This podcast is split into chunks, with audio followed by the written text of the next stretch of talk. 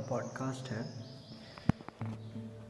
आज हम उस मुद्दे पर बात करेंगे जो कि बहुत ही पॉपुलर है recently the people call it the boys locker room और some even claim there are the girls locker room so main thing is we are going to discuss what is it that is driving such youngsters to commit such heinous acts.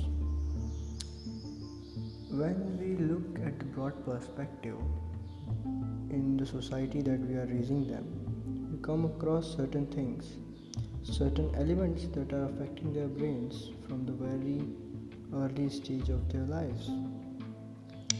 First is the education system. Second is the environment in which they are growing up with continuous pressure to be more Western and less Indian. People have mistook the concept of modernization with westernization. Especially Indians, they have left their own culture and are trying to westernize, not modernize. Their ideas are not evolving, they are adapting their ideas from someone else some other culture. And if we look at the result of what that culture has produced, we will find out that there are plenty of psychiatric clinics in such places which follow the same rules and regulations that we are trying to follow. Why won't they? This is what you get for violating your own culture and principles and furthermore staying in that same old region people say that there are bigots out there, this patriarchy out there.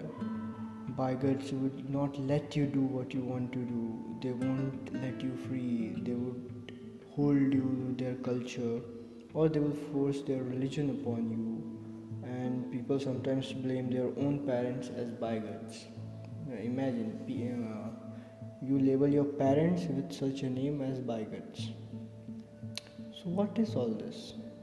This is all nothing but pure and utter nonsense. And you cannot stop such acts by punishing people. Because you can punish one, two, but one day it will all be the same. As is the example of the LGBT community. In the beginning, they were treated as the outcasts. They were not allowed in the open, there were acts and rules against such practices. But in the due course of time, it became so common that now it has been legalized as a human right.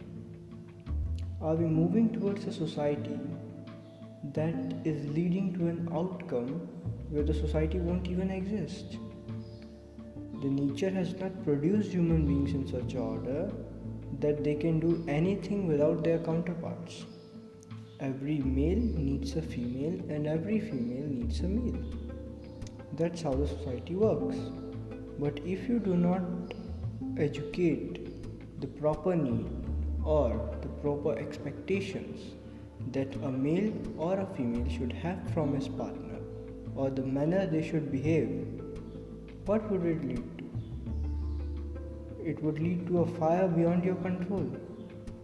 And especially in a place where the social media is such a strong power where you can spread hatred, you can burn villages, you can cause riots, you can do anything over a simple text or tweet. What are you trying to achieve? Whom are you trying to control? You cannot control such acts. What you can do is you can change the pattern of education they are following. Instead of teaching them the cruelty of Hamlet, you could teach them the wisdom of Chanakya. But that won't be possible because India is a liberal nation. And as a liberal nation, if I say that dude, you have to study the Chanakya, they would say, hey, he is imposing Hinduism on us. That's what majority people think.